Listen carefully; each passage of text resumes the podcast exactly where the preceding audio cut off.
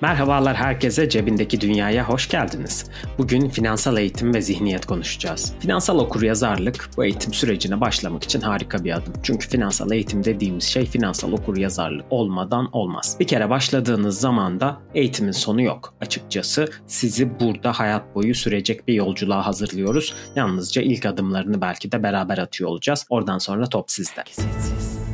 Bu doğrultuda finansal okuryazarlık yolculuğumuza başlamak için bazı önerileri sizin için sıralayacağım. İlk olarak kitaplar ve kaynaklar. Kitaplar bu işin olmazsa olmazı. Doğru kitapları okumak finansal okuryazarlığa hızlı bir şekilde ulaşmanızı sağlayacak ve belli temeli attıktan sonra farklı farklı kitaplarla sizi yönlendirmeye devam edeceğim tabii ki. Ama başlangıç için öncelikle yine finansal okur yazarlığı bize hangi kitaplar getirecek ve temel kavramları öğrenmemizi sağlayacak buna odaklanalım. Sürekli okuyacaksınız. Bu işin namıcımı yok açıkçası. Bu eğitimin en temel taşı bu. Bu konuda mütabıksak kitap önerilerimle başlıyorum. İlk size önereceğim kitap Paranın Psikolojisi. Morgan Housel'ın bu kitabı gerçekten çok başarılı ve psikolojiyle aslında para yönetimin, kişisel finans yönetiminin ne kadar paralel olduğunu size çok güzel bir şekilde gösterecek. Bunun dışında temel seviyede önerebileceğim ikinci kitap da Babil'in en zengin adamı. Bu kitapta aslında çok temel bazı ihmal ettiğimiz faktörleri göreceksiniz. Bu basitleştirilmiş hikayede söylenen adımları doğru bir şekilde atarsanız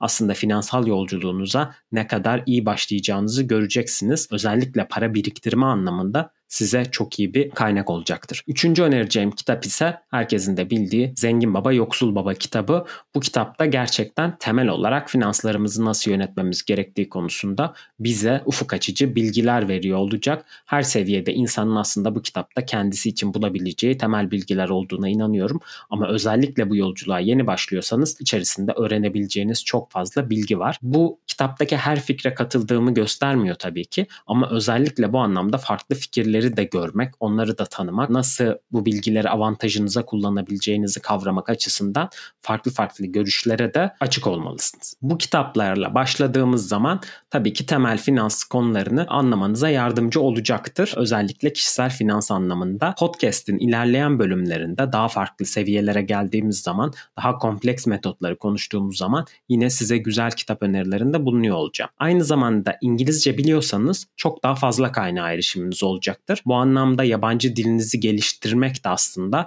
sizin kişisel finans yolculuğunuzda size yardımcı olacak bir araç olarak kullanılabilir. Henüz Türkçe çevirisi bulunmayan Simple Path to Wealth, J.L. Collins'in yabancı dil bariyeri olmayan insanlar için çok güzel bir kaynak ve temel olarak aslında sıkıcı yoldan nasıl varlık inşa edebilirsiniz, geleneksel anlamda nasıl zengin olabilirsiniz uzun vadede bunu çok güzel bir şekilde gösteren bir araç. Varlık inşa etmek burada da görebileceğiniz gibi her zaman heyecanlı, trade yapar gibi anlık adrenalinlerle oluşan bir şey değil. Aslında sabır ve birikim işi. Burada özellikle birikimin değerini göreceksiniz. Şimdi kitaplar yanında birkaç kaynak daha önereceğim. Bunlardan ilki şu anda dinlemekte olduğunuz format gibi podcastler. Podcast ve videolar bu anlamda size çok fazla yol gösterici olacaktır. Özellikle bu kaynakların ücretsiz oluşu, YouTube'da rahatça erişebileceğiniz şekilde oluşu finansal farkındalık anlamında sizi çok geliştirecektir ve aslında gündemi de takip etmenizi sağlayacaktır. İlk olarak önereceğim kaynaklar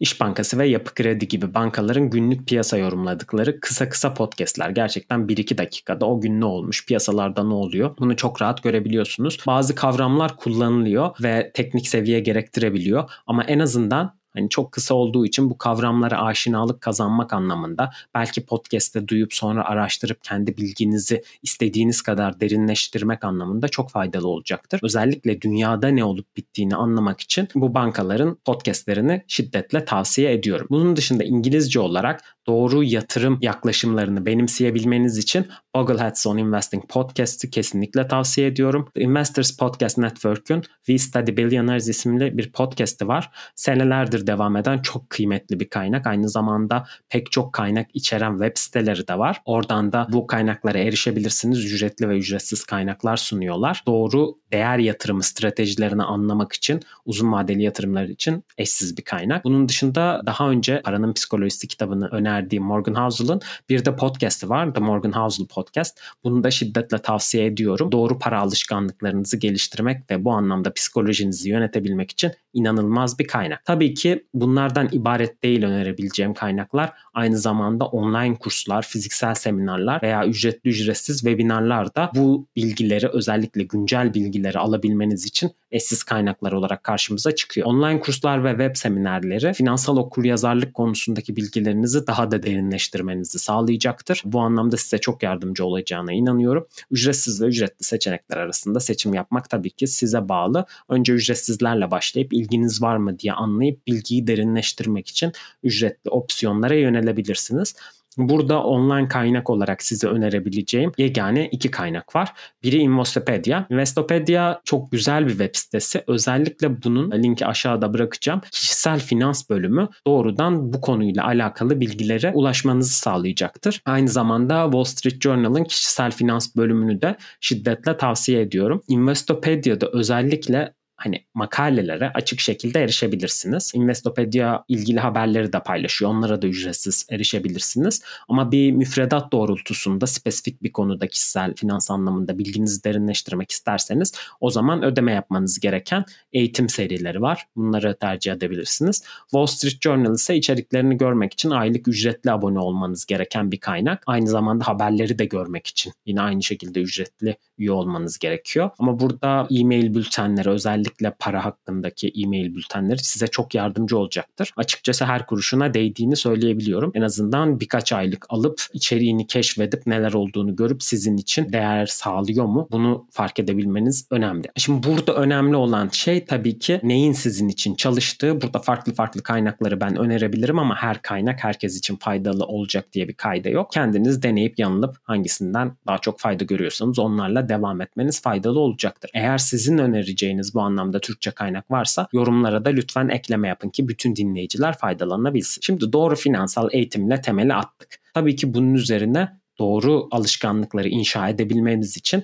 doğru finansal zihniyeti de geliştirmemiz gerekiyor. Bunu nasıl yapacağız? Aslında bazı temel başlıklar var yine. Bilinçli harcama bunlardan ilki ve en temeli. İlk adımda harcamalarımızı dikkatle incelemek ve gereksiz harcamalardan kaçınmak kişisel finans dünyasında en önemli adım olarak görülüyor. Bunun için doğru şekilde bütçe yapmak size çok fazla faydalı olacaktır. Bir sonraki bölümde özellikle bu bütçe konusuna eğilmek istiyorum. Çünkü bunun pek çok tekniği, kuralı daha önce kendini ispatlamış bütçe bütçe metotları var. Bir sonraki bölümde bunu konuşacağız ve kaçırmamak için mutlaka abone olup bildirimlerinizi açın ki e, ilk siz haberdar olun. Hemen bu bilgilere erişebilmiş olun. Bu bilinçli harcama ve bütçe yönetiminin dışında bir de tasarruf ve yatırım ayağı var tabii ki bu olayın.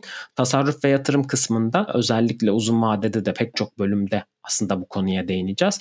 Düzenli olarak tasarruf etmek ve birikimlerinizi yatırıma yönlendirmek finansal bağımsızlığa giden yolda çok önemli gerçekten. Bunların önemini anlamak, aslında burada biraz daha eksponansiyel artan varlığı görebilmek, paranın uzun vadede bileşik olarak nasıl artabildiğini anlamak, tasarruf ve yatırım konusunda öğrenebileceğiniz temel hedefler olacaktır. Şimdi bunu yaparken riskleri ve getirileri dikkate almanız gerekiyor. Burada o yüzden bol bol da risk ve getiri ikilemini konuşmak gerekiyor. Her zaman yüksek risk yüksek kazanç olabilir ama bazı riskler de almaya değer değildir. Özellikle bakiyenizi sıfırlayacak ve sizi bu yolculuktan alıkoyacak risklerden uzak durmanız gerekiyor. Yalnızca mantıklı hesaplanmış riskleri alarak yüksek kazanç hedeflemek bu bağlamda daha e, yardımcı olacaktır. Biz burada farklı metotları, kuralları konuşurken hangi risk daha almaya değer bu konuda da zihninizde bir resim oluşacaktır diye düşünüyorum. Yine detaylı şekilde gelecek bölümlerde açacağız bu kavramları sizinle beraber. Ama araştırmaya başlamak için beni beklemenize gerek yok açıkçası.